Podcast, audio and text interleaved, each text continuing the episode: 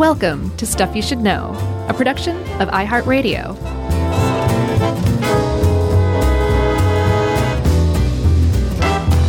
Hey, and welcome to the podcast. I'm Josh Clark, and there's Charles W. Chuck Bryan over there, and Jerry's here somewhere. So, this is Stuff You Should Know, the Art World edition. Mm, yeah. You know what I just realized? We uh, we record these in twos, and we just recorded Deuces. the uh, Pogs episode, Right? and you didn't say "Welcome to the Podcast."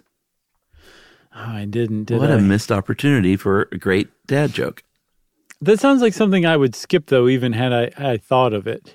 Or- I don't know that I would have pulled the trigger on that. I think, or I could see you pulling the trigger and then making fun of yourself. right. But I would have just been engaged in self loathing for the rest of the podcast. Well, retroactively, I'm going to say I hope everyone enjoyed the podcast. now let's talk about art mysteries. I love this one, man. This is great.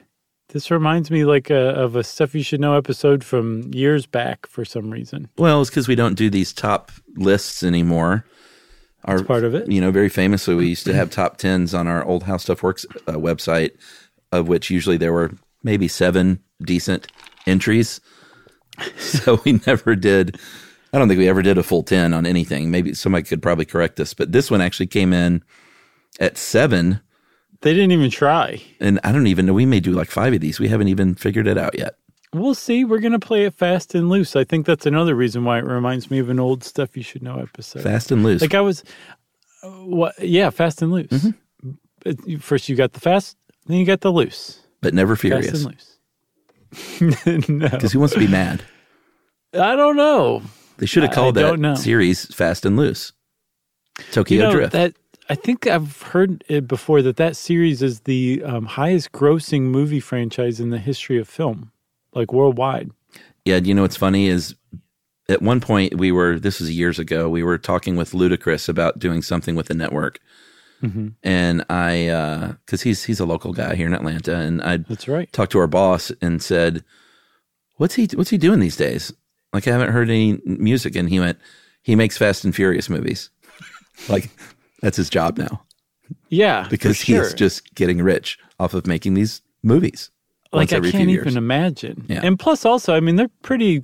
It's pretty involved movie making, I would guess. Like I'm sure because there's so many stars involved that Yeah. you know the shooting schedule for each one isn't necessarily you know a year long endeavor or anything like that. And they probably have it down to like a pretty fast science by now. But like I would think that would eat up a pretty decent amount of your time shooting one of those films every few you know a couple times a. a well, I guess every few years. I only saw one of those, I think. Man, I'm slowly like degenerating into Bob Newhart, man. Have you noticed? Oh man, good. Yeah, you could degenerate into worse things than that. But I mean, like, I've really, I'm really hitting that Newhart note these days. I've noticed. That's a great note. I love it. I've always wanted Bob Newhart as my podcasting partner. So Well, you, you've, uh, you've, um, there you go. you've, you've got it, buddy. All right, number one on the list. You want to talk a little uh, Caravaggio? So Caravaggio is my new favorite painter. Oh yeah, Not just because he was a scummy lowlife um, swordsman, Murderer. from the from murderer. Yeah, um, uh, uh, he he was a gambler. Uh, he would he had weapons charges against him while he was um, alive. He he was not a good guy by any stretch of the imagination. Um, very troubled person is a really polite way to put it. But if you look at his art, like I had no idea. I've seen like so many works of his art and I never pieced together that they were the same person. And then when I really started to read some criticism of his work, I'm like, "Oh my god, this guy he's considered one of the fathers of modern art." And Yeah. this guy was painting at the beginning of the 17th century, the early 1600s. Um and just like Pogs, he burned hot and bright and and fast and furious actually sadly. Oh, that's right. Uh, That wasn't even forced. Nice work, Bob. Thanks. So Michelangelo Merisi da Caravaggio uh, was an Italian Baroque painter. Um, he at one point in 1606 killed a man named uh, Ranuccio Tommasoni and said, "I got to get out of here because I'm in big trouble now."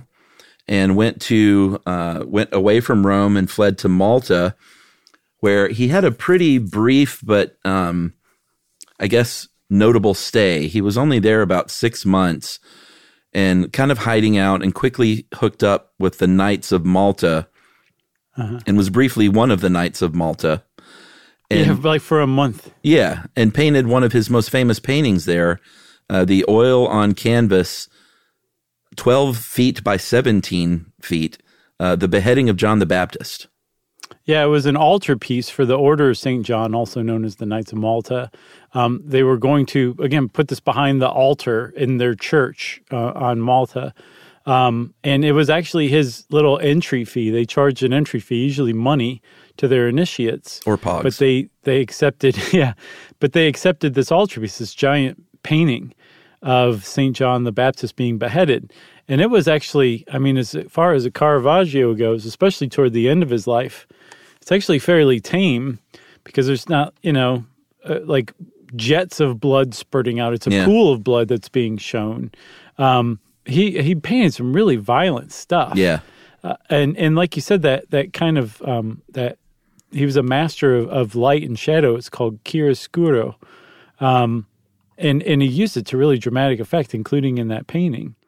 And in fact, one of the other paintings that you might have seen of his, Chuck, um, it's called uh, Judith beheading Holofernes. Mm-hmm. Have you seen it? I have.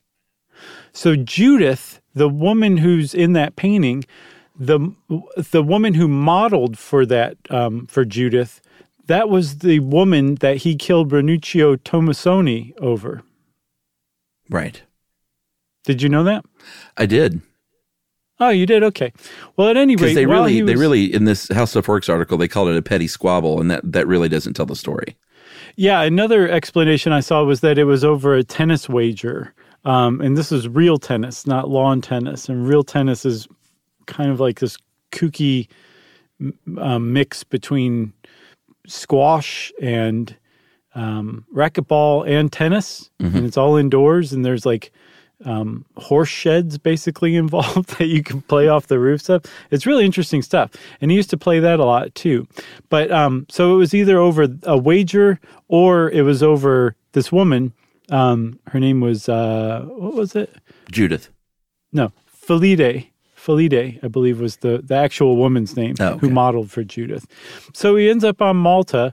He becomes a knight. Um, and when he, he becomes this knight, he paints this altarpiece and he signs his name in the pool of blood, which you're like, well, he's an artist. That seems like something an artist would do. Not Caravaggio. This is actually the first and only work of his that he ever signed, which a lot of people are like, okay, wait a minute, let's examine this. Yeah, and it kind of took a while for it to be even very visible because it uh, underwent some restorations over the years. And in the 1950s, they did a restoration where they really could see the signature and what it said. Uh, I don't know about for the first time, but like super clearly at least. And it said F period dot um, F uh, Michelang M I C H E L A N G, and then you know of course everyone's like, well, what does this mean? Because there is no F in his name. Uh, mm. It's not like his initial. Is he saying you know, hey, screw Michelangelo, myself, screw me, or I'm screwed. Yeah. No, no one really said that. They thought the F. Uh, there are a couple of different theories. Thought it was shorthand for uh, frater, or which means brother, uh, mm-hmm. because he was one of the knights, and maybe he just meant like brother Michelangelo or whatever. Uh, and then some other people said no, maybe it means stands for uh, fecit, F E C I T, uh, which is mm-hmm. Latin for did, translating basically into uh, I did it, and it's spelled out in blood, kind of confessing to his crime. Right. So that's kind of like where the mystery comes in. Was he confessing to the crime of murdering Ranuccio Tommasoni? Um, from what I saw, most I can't say most, but the the art historians and critics that I saw basically said no, he almost certainly wasn't doing that for one, everybody knew that he did it. He'd already been convicted well, yeah. in absentia. That's what I thought. So it's not like he was confessing to it. Although you can make the case that he was confessing in the um, Catholic sense of the word. You know what I mean? Mm, right. Like before God. Yeah, exactly. Or De Beers. uh, that, um, that painting still hangs at St. John's Co Cathedral in Malta, too. Okay, yeah, yeah. Well, I mean, it was the altar piece. Like they, like it was a big deal that they got their hands on this because he was a celebrated painter at the time already. Yeah. in his lifetime. But the other interpretation that he was saying F as in Frater or brother um, Michelangelo uh, about himself. uh, That's probably the likelier version because he was at the time seeking a pardon from the Pope. Yeah. So he could return to Rome. Um, and by saying, like, I'm in this holy order, I'm basically like a, a, a Catholic holy man now, a whole a leader of the church, because the Order of St. John, the Knights of Malta, have inducted me. Um, he was basically shouting it loud and proud by signing that one particular very holy painting that he did. But they said, "Nice try, buddy," uh, and they kicked him out for being a quote foul and rotten member. End quote. So it didn't work. A month.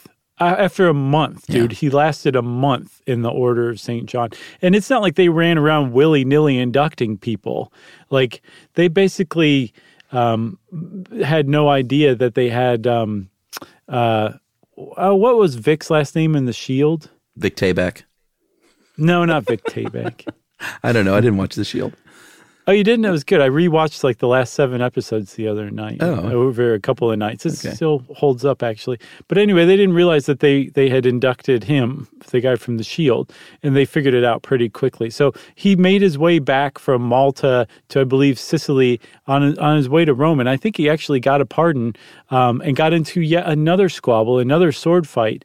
And, and uh, sustained some wounds. And between infected wounds, they think he got a staph infection, um, lead poisoning. He, he apparently had gone rather mad from being exposed to the paints that he painted with, and then um, sun exposure, sunstroke on the beach in Tuscany finally killed him. And so it goes. Yes, it does. But his paintings are still just amazing. I can look at them all day. You know, Yeah, me too. I like this. I like his stuff. I do too. So that's uh, Caravaggio. How about Vermeer? Well, I think we should take a break, Oh gosh, and okay. uh, we'll be back right after this.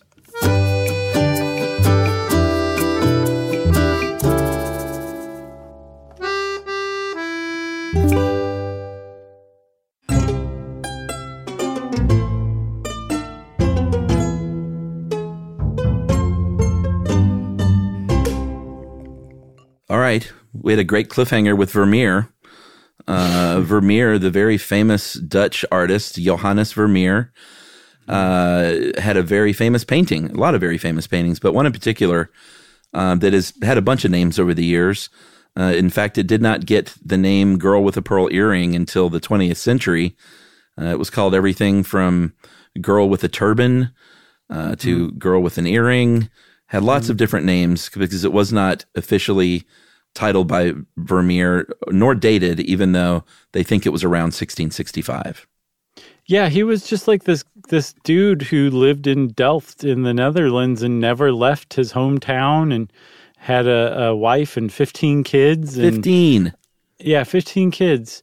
Um, and uh, just kind of painted and he made a, probably a comparatively small number of works. I think around 36 are attributed to him. And there's a theory that um, as many as a fifth of those were done by his oldest daughter, Maria. Um, but he's kind of like this enigma at the time, not just personally, but also the stuff he was painting. Um, there was a, a huge movement among the Dutch painters at the time that they would uh, paint like um, these, you know, horrific um, hellscapes, or there was a lot of like obvious narrative and symbolism just all over the paintings. There was just a lot going on. Vermeer went a different way where he would almost peek in on very normal daily life um, and capture like these these really um, just kind of boring or otherwise mundane moments. Um, but he did it in a way that that this guy was like the the the master of light. He makes he makes Thomas Kinkade look like puke as far as like you know light mastery goes. So, Girl with a Pearl Earring, uh, everyone has seen it. Like I said, it's very famous. It's a, of a young girl, uh, looks to be sort of like mid teenage years, looking over her shoulder. Uh, she's wearing a dress, she's wearing that turban, uh, very prominent earrings, large pearl earrings, and pearls factored into quite a few of his works over the years. And it's one of those paintings where the eyes follow you, supposedly, which Mm-hmm. uh, we've talked about in one of our short stuff episodes. A Mona Lisa? Uh, I think so. Yeah, it, it's you know the effect of of the eyes following, which doesn't happen Mm-hmm. in all paintings with eyes. Oh no, the Mona Lisa's eyes actually don't follow you. I think that was the big reveal of that one. Was it? Yeah. All right, so he paints this painting, and then, of course, the mystery of this one is who is this person? Uh, there's been speculation that it might be a mistress. Uh, a lot of people think it was his daughter Maria, who would have been about 15 or 16, and like you said, who um, some people believe painted about a fifth of the works attributed to him because about a fifth of his collected works aren't I mean, this sounds mean to say, but they aren't as they aren't up to snuff compared to his other works. So they sort of stand out from the rest. So they think that they may have been Maria's good paintings still. Yeah, they're still a lot better than anything I could do. Yeah, it's not like they were stick figures, you know, out of nowhere. they're like, this Vermeer seems off. Uh, but you know, if you've there was a 1999 novel from Tracy Chevalier, uh, The Girl with the Pearl Earring, and then the 2000 film adaptation starring Scarlett Johansson, who was perfectly cast. She looks, you know, quite a bit like the girl with the pearl earring. But this was historical fiction. If you've seen that movie and you're like, no, she was the family's maid's assistant and love interest to Vermeer. That was just, I don't even think that was based on anything. It's just historical fiction. Yes, um, from what I've seen, the uh, art critics and historians basically tend to think that there there was no person that this was modeled on. There, it wasn't even necessarily his daughter. And in fact, it was um, kind of uh, a, a trend at the time, a painting called a tronie, which was an imaginary figure, a, a person who didn't actually exist. And the point was to kind of show off things like costumes and jewelry, which is ostensibly the point of that painting, but the thing is, the Vermeer, um, the face that he did, and the the the where the place that he put her. Like I've, we were talking about how she gets compared to Mona Lisa. She's called the Mona Lisa of the North. Mona Lisa is like sitting back in the painting. The girl with the pearl earring is like right in the foreground, like right there's very little between you and her. And she's turned around and her mouth's open, which apparently was very unusual for painting, uh, Dutch painting at, at the time. Um, and it looks like she's going to say something. I guess that that is what entrances people with this, this, this image that, you know, what's she going to say? What did he capture her about to say? You know, it looks like she's turning around like, oh, and, you know, this other thing I hadn't told you. Maybe she was an improv uh, comedian and she was yes Said and yes, and. you never know. But this is a mystery that'll never be solved, which sometimes I like those kind of mysteries when it comes to stuff like this. Yeah, and I, I saw that argued as well that it was like you know if we knew who she was, it would just it would it, we would lose a lot of the interest in it. And we would have But there found were- out by now, I think. Yes, um, yeah, and you're right. We probably won't ever know. But because of this, so like it wasn't like very well um, thought of, or nobody really thought much of it until 1995, and the National Gallery used it as the poster for their big exhibit. Um, but since then, a lot of people have really kind of examined it, and I hadn't noticed this before, but I saw it pointed out, Chuck. If you look at the pearl earring, first of all, it's improbably large, is how I saw it described. Like the the ear couldn't physically hold up a pearl that size. But then, secondly, um, it's really basically made with two brushstrokes. Both of them are reflecting light. One is um, from the light source, and then the lower one is reflecting the light off of the collar. And it's pretty amazing that you know we talk about this the girl with the pearl earring. This pearl itself is a is like a kind of a cultural icon too, and it's basically just two brush strokes, which is kind of goes to show how great Vermeer was. Amazing. Have you ever seen Tim's Vermeer, the documentary? I have not. Oh, Chuck, you've got to see it. It's directed by Teller from Penn and Teller, which makes you think like, how did he direct if he doesn't talk? You know, but he somehow did. I think he talks And- in private. It's about what? That's just a bit. and it's about um, it's about a guy who basically figured out that Vermeer somehow proj- projected images that he built in real life onto a canvas and then painted them that way, and he actually replicates a Vermeer like perfectly. Um, it's really just one of the better documentaries you'll ever see. Very cool. Yeah. So, what do you think, uh, on to Raphael? Yeah. So uh, the mystery here, and this is one of our, this actually has a Simpsons crossover as well, which is kind of Oh, yeah? fun because uh, Raphael painted a very famous painting called Portrait of a Young Man and is largely described as one of the most famous, if not the most famous, pieces of art to go missing during the plundering of great art uh, in World War II by Hitler and the gang. Uh, and this is a crossover with The Simpsons in that in the Fighting Hellfish episode, when Grandpa Abe and Burns are stealing art, this is one of the paintings, Portrait of a Young Man. Oh yeah. It's one of the paintings that they stole wow. which shows that you know Simpsons writers back then at least were were definitely doing their work, uh, like their research work because that's a nice little Easter egg, I think. Yeah, totally. Doesn't it even talk? Doesn't it say something like someone's guilty conscience or something?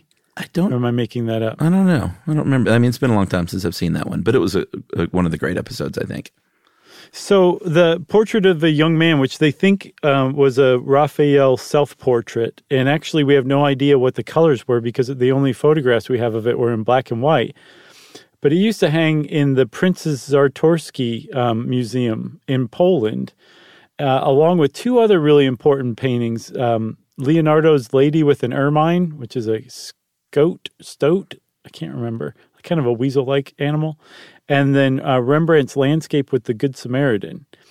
And um, all three of those and everything else in the Prince's Czartoryski Museum were swiped by the Nazis when they came to Poland and placed in the office of a guy named Hans Frank, who was the head of the government uh, for the Nazis in Poland, right? Yeah, and you know they almost they almost got these hidden away successfully when Poland was being invaded. They knew that the art was going to be plundered, and so those three paintings were actually rescued by the prince and hidden away uh, in a in a house in a place that I can't even pronounce, Sieniawa. I'm not sure what that is, but they were ultimately found by the Gestapo and handed over to uh, to Frank. And Frank, you know, they were supposed to go to Hitler. Hitler was going to open a museum, the Fuhrer Museum in Linz. And Frank actually kind of kept it for a little while, hung it in his residence. And then eventually, um, this thing went to Germany and then Austria for a little while, and then back with Frank in 1945. Which seems crazy improbable that it would they would end up back with him, but they did. And um, the Allies came in to Poland, I guess, and, and arrested Hans Frank in 1945. And they were able to find the lady with an ermine and the landscape with the Good Samaritan, but the portrait of the young man was nowhere to be found. Yeah, they And found a lot of day- other stuff too. Sure, they definitely did. But the three most important pieces in the Prince's um, Czartoryski uh, Museum were those three, and two were recovered, one wasn't. And it's very odd to think that they were separated at any time, or, or that it's even odder to think that two were kept together, but one wasn't. And so, because the portrait of the young man was not recovered, and it's a Raphael, who's you know one of the the great Italian Renaissance painters, um, it's considered maybe the most important piece to go missing in World War II. Yeah, and they, you know, along with I think over 800 other artifacts they got from him, and they could not go on to question him very long because he was executed just a year later. And since then, there have been a lot of rumors about where this thing ended up, who has it, uh, a lot of speculation that maybe a private collector in another country has it. Uh, I think in 2012, there was a false report that it was supposedly in some bank vault and they really don't know. It's just sort of one of those great mysteries of of a disappeared painting. And uh, my, my my money is on a private collector probably has this thing stashed away, but you would also think that at some point somebody would talk. You would think so, um, and you know maybe they will eventually. Unless it's But really it's stashed, Well, some people think it was destroyed in that movie Monuments Men. right? Uh, they show the Nazis uh, igniting it with a flamethrower in a cave with a bunch of other art.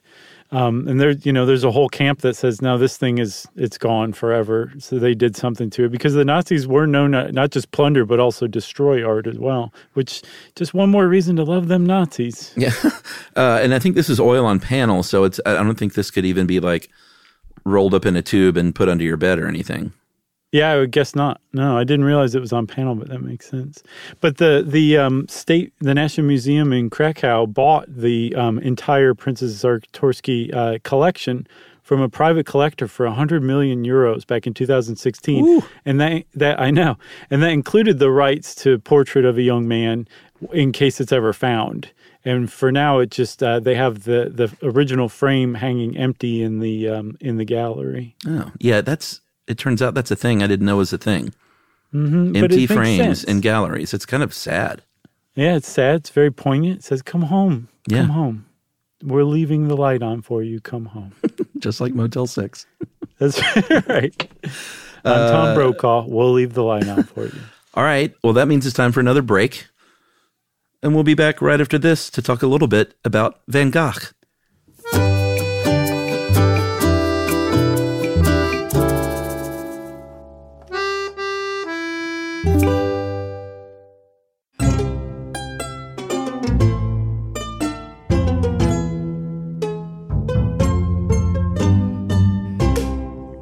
So, Chuck, before I launch into a Sakagoe uh, type tirade onto you, is that how you accurately pronounce his name? I don't know. It was uh, it was from uh, the filmmaker who dare not speak his name. It was from a Woody Allen movie. Um, I think it was in the, the most problematic movie, Manhattan, when uh, he's with Diane Keaton and some obnoxious person says Van, or I think it's Diane Keaton says Van Gogh, and he's you know he's incensed. He's like Van Gogh, like how pretentious. Um, so, okay, so instead we're just going to go with Van Gogh like everybody else, right? Yeah, sure. Okay, And we can cut all that out if we want to. Don't even want to talk about Woody Allen. That's fine. sure, sure. I hear you. So, um, Van Gogh was most, uh, he was just such a sad, tragic figure. I Yeah. feel for this guy so much after learning more about him. We should do an entire podcast on him if you ask me. Agreed. But instead, here we're going to talk about his death because there is a mystery surrounding his death. Um, he's very famous for having cut off his ear. He definitely did that. And um, I had always learned that he did it to impress a, uh sex worker who he was enamored with. And he definitely did give her his ear after he cut it off, but that's not why he cut it off. He cut it off in a fit of angst, basically, after having an argument with his friend Paul Gauguin, who he was living with in, in Arles in the south of France. And he said, Well, I'm going to better make some sort of lemonade out of this lemon I just gave myself. And he took it to uh, his, uh, I guess, uh, hopeful girlfriend. And I believe she was not that impressed with it. Yeah, so he suffered from definitely depression. There is speculation that he had bipolar disorder. Yeah, I saw that too. Uh, was um, you know just sort of long suffering as an artist. He didn't. He only sold one painting before he died in 1890 at the age of 37. And the the the story goes is that he shot himself in the chest with a revolver. Uh, but it gets a little more complicated than that. And in uh, what year was the book? In 2011, there was a book written called Van Gogh: colon the Life, uh, written by Steven. Uh, I'm going to say Maifa Okay. and Gregory White Smith. And it seems like they sort of launched this idea, or at least really put it in the public forefront, that he was actually killed almost certainly accidentally by one of two boys, uh, younger gentlemen that he was hanging out with that day. Right. So here's the thing like, there's a lot of circumstantial evidence that supports that theory that he yeah. was killed by two boys. I buy it. There's also it's also circumstantially Mm-hmm. plausible that you know Van Gogh died by suicide as well.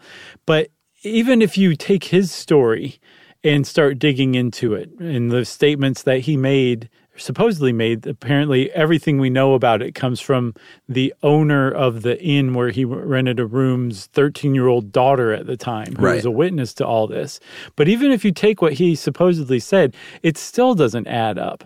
That number one he shot himself in the chest and most importantly that number two the gun that he shot himself with could never be found. And instead um, of actually you know finishing the suicide completing the suicide um, he he couldn't find the gun after he shot himself in the chest and just walked back to his room where he died uh, after suffering 20 more hours, but still to the end claiming that he had done this himself. Even if you take all that together, it seems like, no, this there's something really fishy going on here.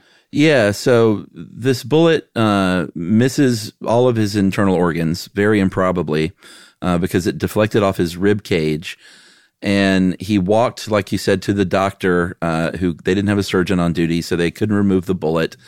He lived a total of 30 hours after the, the shot and died of infection. Uh, got to talk with his brother, you know, was, was speaking to people. So he had every opportunity to say that these two boys that I was hanging out with, that I was drinking, and I say boys, I think they were maybe late 16. teens, early 20s. No, they were 16. Oh, okay. I saw early 20s in another thing. Oh, yeah. Uh, but, you know, hanging out, getting drunk with them. Um, one of these boys, uh, Rene Secretan, had a gun that apparently misfired a lot and he liked playing with this thing. He liked to play cowboy, supposedly. He did. And so it, it all just seems, and, and even his statement, he, he said, he didn't say, I shot myself. He said, do not accuse anyone. It was I who wanted to kill myself. Yeah, which, which is, is, very peculiar fishy. as well. Yeah, yeah it's, for sure. It's, it's uh, ambiguous, I think, as far as like, because the idea is that maybe he was accidentally shot, and then after he was shot, he was like, "This is kind of what I wanted all along." You know, I've been mm-hmm. heading down this road toward right. suicide, and then now it's just done for me.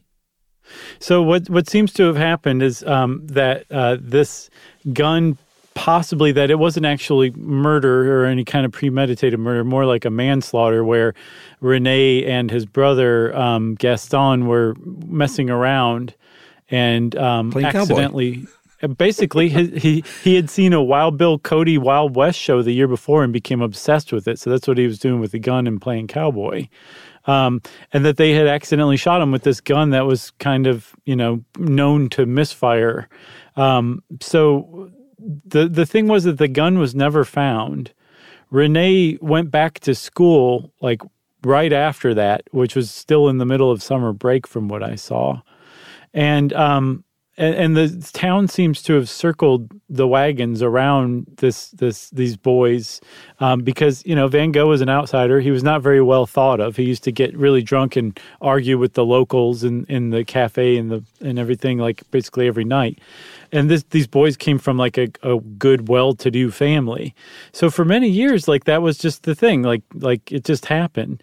And then slowly little by little it seems to have trickled out some support for this idea like no like van gogh wasn't anywhere near this field he said that he had shot himself in. He was actually on the road to the secretan's house. Um, and then finally years later rene secretan said that you know he it probably was his gun and that Van Gogh had somehow gotten a hold of it. It, it seems it seems likely that that he was shot by them, whether accident or not.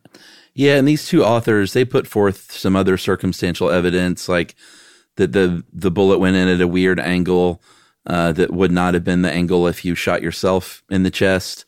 Mm-hmm. Um, that his more recent works were a little more upbeat and a little more positive and mm-hmm. that he was not in that kind of mindset at the time, and that he had had recently even written uh, his thoughts about suicide that he thought it was sinful and immoral, and uh-huh. so they sort of use all this as evidence that he would not have done it himself, and that it was you know they believe it was an accident.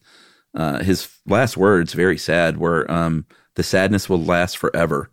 He spoke to his brother, which uh, that's tough. Yeah, it is. I really do want to do an episode on him. And I think Secretan came out in the 50s even and, and denied it, right? Like finally, he, once and for he all. He did. He did, but he also he also said that it probably was his gun and that somehow Van Gogh had gotten it. Right, but hey, that ain't my fault. No, but to also to to backpedal and be like it probably was my gun because that was another thing. Everybody's like, "Where did Van Gogh get a gun? Van Gogh didn't have a gun. No, and no one would have given Van Gogh a gun. You right. know, he was the guy who got drunk every night and had cut off his ear before. Um, that was like they no one in town would have given him a gun. So uh, the fact that he even admitted that it was his gun is probably as close as Rene Secretan ever came to confessing publicly about it. You know. Yeah, and and it makes sense. What he said was, "Do not accuse anyone." Like that really mm-hmm. seems like he's trying to cover for these kids that he didn't yeah. want to get in trouble.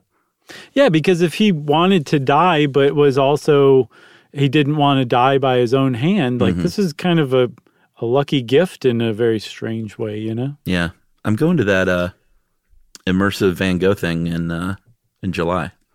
Where is that? It is at, here in Atlanta. It's at the Pullman Yards uh, Oh yeah, over in Kirkwood, where they're shoot like every movie in Atlanta shoots there. right. Yeah, Uh, so yeah, it's supposed to be pretty cool. It's very very neat. Sounds neat. I mean, like do basically they just make the stars come out whenever you come in, and I think so. like I think come you, sit in this yellow chair. I think that's the deal. I think you go in and you are surrounded by projected art in different ways. From what I can gather. Oh, that's all, I got to check that out, man. Thanks for telling me about it. yeah, it, it looks kind of cool. All right, Chuck, you want to finish out talking about Hitler? Uh, don't you mean Hilter? Did you Is notice he in that? there as Hil- Hilter? oh my gosh, yes, in the headline. in the headline, did Hilter really do these paintings? do do these paintings? Who, Yeah, who wrote great. that? I feel bad, but like, Oh, did great. Hilter really do these paintings? That's great. Oh yeah, he did them. Yeah, Hilter did these paintings. So um, we're talking not about Hilter, but about Hitler, Adolf Hitler in particular. And as everybody knows, uh, Hitler was a frustrated artist. Yeah, big time. you know, people have made a lot of hay about how possibly the world would be a totally different place had he been accepted into the uh, Vienna Academy of Arts. Um, and he came, well, I don't want to say he came close, but he made two different attempts Yeah. in one year to be accepted. And they basically looked at his stuff and said, uh, look, man, you you have the skill of a draftsman. Mm-hmm. Maybe you should go into architecture. Like, but you're not going to be an artist. And he said, And architecture. That was a direct quote. But this was a huge deal for him. I think I read in that in Mein Kampf. I haven't read Mein Kampf, but I read an article by somebody who read Mein Kampf and said that he said it was like a bolt from the blue, and that um, you know he was pursuing this dream that his father would like beat him out of. Like Yeah. his father enrolled him in a technical school. He's like, no son of mine's going to be an artist. He would beat him up whenever he th- he brought he brought the idea up. Um, and so finally, after his father died, and then he, nursed his ailing mother until she died, he got up the gumption to like go and enroll in art school. And apparently, he being Hitler, who I guess was, had been fairly um, bonkers his whole life, just knew that he was destined to become an artist. So Yeah. the idea that he was rebuffed not once but twice by this Vienna school, these people were like the the people the guardians of what is art and what is not, and they were telling him what you got is not. Um, that was a huge deal to him. It was a very big deal, and it's funny. I'm, it's just now occurring to me that there was sort of a similar thing with Manson's re- rejection as a musician Yeah, by the music industry. Um, I never really kind of really thought of that parallel, but uh, in 1909, Hitler is traipsing around Vienna and he is selling watercolors copied from postcards to tourists. So, if you've ever traveled to Europe, he he was one of those guys that was down by the river, uh, the Being in a riverbank, van. yeah, in a van selling these uh, and literally copied from postcards. So he did that for a little while, made a little bit of money. Because you know, if you look at his art, it's it's uh, way better than I could do. It's you know, it's okay, but yeah.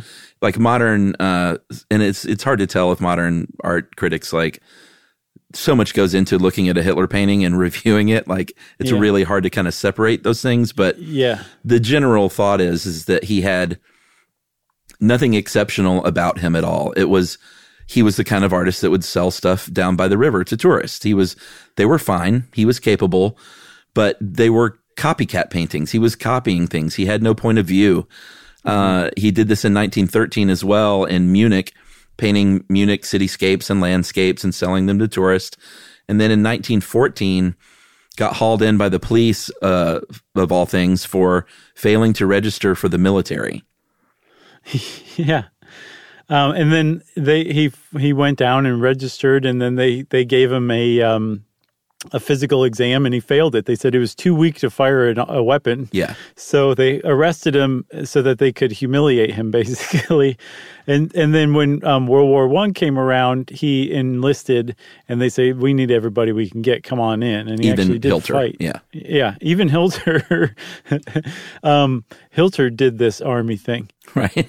Um, so w- when he rose to power in Germany, one of the things he did was he had his works collected and destroyed. Um, I'm not exactly sure what the thinking was behind that. I guess because he knew it wasn't very good, um, and he needed to focus on his political career rather than his artistic career, uh, or have everybody else focus on it.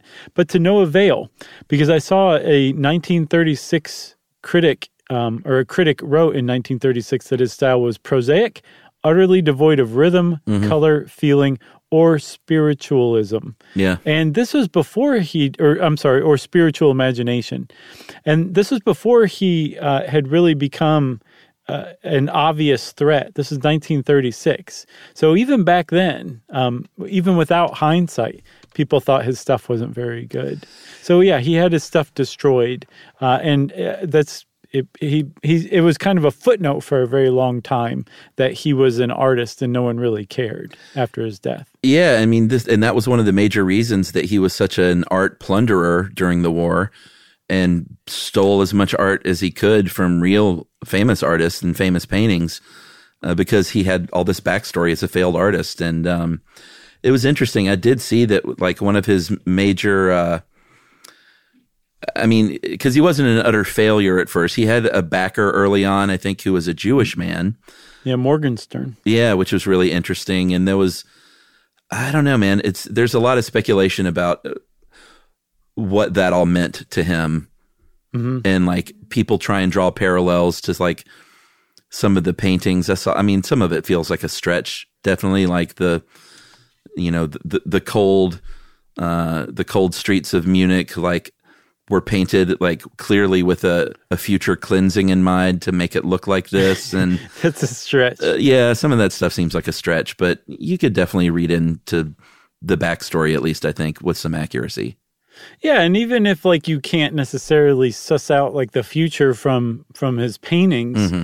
you can make a pretty strong case that his artistic ambitions being utterly crushed Yeah, had some sort of driving force or impact on his psyche at the very least. sure. Like I, I- the, the that and his his later political career and, and dictatorship did not exist in a vacuum. You, I don't think you can possibly make the case that they were just unrelated in any way. No, I think any sociopath you you can look at their past and see the dots connected. You know. Yeah. Uh, so, like you said, there was uh, this kind of just was the deal for a long time, and then in like anything else, like people wanting to get original Charles Manson music reels uh, in the early late '90s, early 2000s, there was a market for for Hitler's work. Uh, I think in 2009, a British auction house, uh, someone paid 150 grand for 15 early sketches and watercolors, uh, including a self portrait. Uh, and then in 2015, uh, some unnamed investors paid $450,000 for a set of watercolors. I think there were 12 or 13 Yeah. that survived. Yeah, the problem is is because he didn't have a style of his own, Yeah. that he was copying postcards, that he didn't have any formal training, um, and that he was he lacked like a lot of creativity or any creativity it seems like. It's really hard to say this is a hitler and this is a fake and there's been uh, developed a really um, a really enormous market of fakes because anybody who's like a passingly good um, artist in watercolors of streetscapes and landscapes could drum up something and be like, this is a Hitler. And it would be really difficult to say, yes, it is, or no, it's not. Yeah, what kind of a garbage human do you have to be to think, I'll do Hitler forgeries and try and sell them to Yeah. garbage humans that want to collect them? Yeah, and it's not like these are even fetching like $10 million a piece. We're talking like you might get $10,000 for Right. it for your your Hitler forgery. Unbelievable. wow. But totally believable. So that's the mystery of the Hitler paintings. Did he do this? Yeah. Did he do those paintings? Uh, you got anything else? I got nothing else. That was a good five. Uh, I think we have committed to doing a robust episode on the uh, Gardner Museum heist because that's a good one, and that was on this list and way underplayed. For sure. So keep an ear out for that, everybody. Uh, and since I said keep an ear out for that, uh, I think it's time for listener mail. Yeah, I'm going to call this um, middle names because we had a little discussion in our John Muir episode about how uh, Emily and I and our friends Justin and Melissa one night were going by our middle names as a joke. Mm-hmm. And I had the theory that you have no emotional connection to your middle name if you don't have a reaction when you hear it said out loud. And I just meant sort of the non the non dominant name. It didn't necessarily mean middle names because my brother goes by his middle name. Mm-hmm. Uh, Scott is his middle name, and some people do that. It's a thing. And certainly Amy does. She said, I was listening to the show, and at the end, you were chatting about using middle names and how you don't have an emotional connection when you hear it. I have an interesting situation that everyone, everyone in my family uses their middle names. So I've always been called Amy ever since I was born, but my first name is Helen. Uh, this causes an interesting situation at airports and doctor's appointments where they refer to me as Helen, and I always have to remember that they're talking to me. Uh, big fan of the show, kept me curious, and my curious spirit satisfied over the last three or four years. And it's such a comfort knowing there's always another episode to listen to. Best wishes from the UK. They're always so nice. And that is They from sure uh, Amy, Helen Amy. Thanks, Helen Amy. Um, we'll, just, we'll just call her Amy, as is customary. Yeah, because we say Helen. She's like, who? yeah. Wow, I, I can't wait until they read my listener mail, says Amy. Uh, if you want to be like Amy and get in touch with us for whatever reason, you can send us an email to stuffpodcast at iheartradio.com. Stuff You Should Know is a production of iHeartRadio. For more podcasts from iHeartRadio, visit the iHeartRadio app, Apple Podcasts, or wherever you listen to your favorite shows.